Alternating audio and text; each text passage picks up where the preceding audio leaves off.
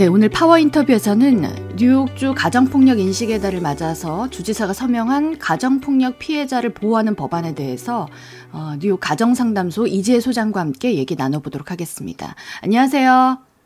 네, 안녕하세요. 네. 주지사가 이번에 가정폭력 피해자를 보호하는 법안들에 대해서 서명을 했는데 이 법안들이 우리 한인 가정에 있어서는 또 어떤 의미가 있는지 소개해 주실 수 있을까요? 이거는 스페시픽하게 피해자분들을 더욱더 프로텍트할 수 있는 그런 법안을 통과를 했습니다. 그래서 어, 이 법안들이 특히 이런 컨피덴시얼리에 어, 많은 영향을 주고 있는데요.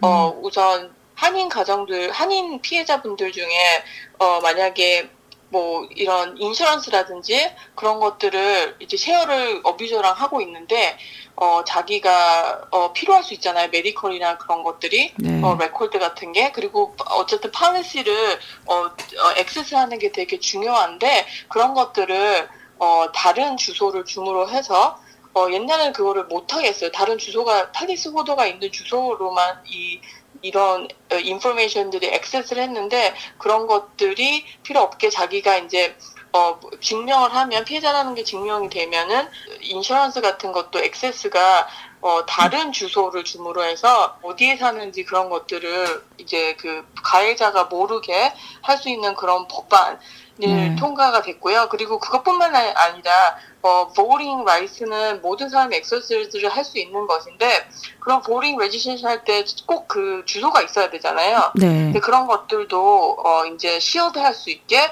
하는 법안으로서 그래서 이 모든 아니면 이제 이런 총기 소지를 가지고 있는데 그 order protection이 against 된 가해자들이라면 이제 그 총기를 못 가지게 가게 하는데 어, 이 법안들이 더욱더 두껍게 protection을 할 수 있는 하기 때문에 피해자분들한테는 이 가해자들한테 노출이 정말 되지 않고 자기가 어, 원래 했던 어, right를 exercise 할 수 있게 네네. 네. 하는 법안들입니다. 그렇군요. 그러니까 이제 이전의 법들 하에서는 가해자로부터 2차 폭력을 당할 수 있거나 조금 피해자가 자신의 심 그런 개인 정보가 노출되는 걸로 인해서 좀 신고를 꺼리거나 보험 청구도 좀 꺼리고 이런 경향이 좀 있었다는 말씀이시죠?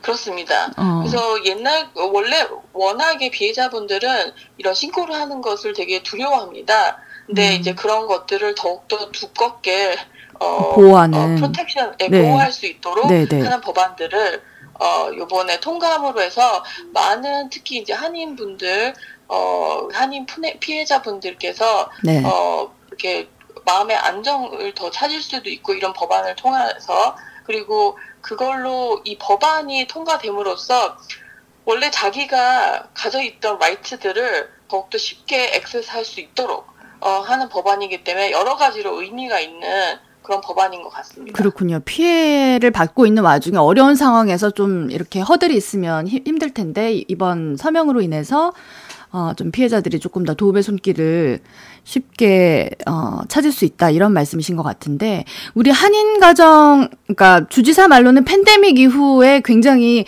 그 가정 폭력이 늘었다 이렇게 말을 하고 있는데 한인 가정의 피해 실태는 어떤가요? 우리 한인 가정에도 가정 폭력 이렇게 많이 늘었나요? 되게 많이 늘었습니다. 특히 음. 이제 팬데믹 이후로는 저희 뉴욕 가정센터 같은 경우 어, 24시간 한라인 같은 경우는 3배 가까이 늘었습니다. 네. 그게 아직도 어, 낮아지지 않고 있고요.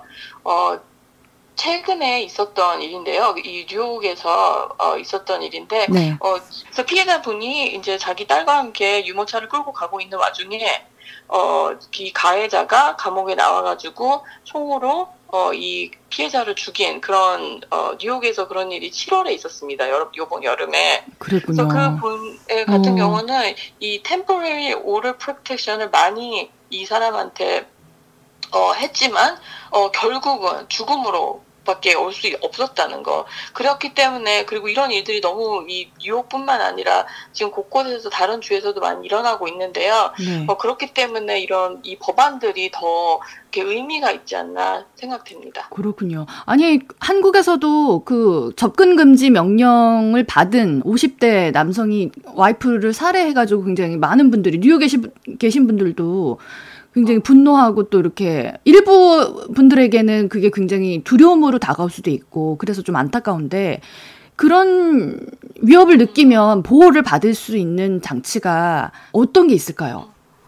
네, 그래서 접근 금지 명령을 받으면은 어, 접근을 절대 할 수가 없습니다. 그 친, 친척이나 친구들을 통해서 연락을 해도 자, 어, 이런 경찰한테 신고를 해서 어, 이렇게 어레스트가 될 수 있는 어, 그런 적 그런 것이 접근 금지 명령이기. 때문에 이 피해자분들께서 접근 금지 명령을 하실 때 그런 걸 잘 인지를 하셔서 네. 어떤 연락이 오면 바로바로 바로 신고를 하는 게 제일 중요합니다. 그렇군요. 그러면 불법을 저지르면서 접근을 한 다음에 살해를 한, 하는 거군요. 그렇습니다. 그래서 아직도 법망이 구멍이 있기 때문에 어, 이, 그렇기 때문에 이 법안들이 중요한 게 지, 자, 어디에 음. 있는지, 음. 어디에 네. 살고 있는지 그런 것들을 뭐 아이들이나 그런 걸 통해서 아니면 아까 전에 말씀드렸지만 음. 이런 insurance 같은 걸 통해 가지고 찾는 그런 어, 법망이 아직 있습니다. 그렇기 때문에 이런 법안들을 이번에 통과시킨 걸로 음. 아는데요. 어, 그래서 모든 피해자분들이 이런 법망을 더 이렇게 좁혀서 우리 policy maker라든지 커뮤니티라든지 우리 같이 뉴욕 가정상담소 같은 네. service provider라든지 다 같이 힘을 합해서 이런 법망들을 이렇게 이런 식으로 조금씩 조금씩 더 이렇게 좁혀가는 게 중요한 것 같습니다. 네, 그래서 혼자서 끙끙 앓고 계시거나 이렇게 참고 사시지 말고 이렇게 도움의 손길을 적극적으로 찾으시길 바랄게요. 네, 오늘 파워 인터뷰에서는 뉴욕 주 가정폭력 인식의 달을 맞아서 뉴욕 주지사가 서명한 법안에 대해 알아보면서 가정폭력 어떻게 줄여나갈 수 있을까에 대해서 뉴욕 가정상담소 이재 소장과 함께 얘기 나눠봤습니다. 감사합니다. 감사합니다.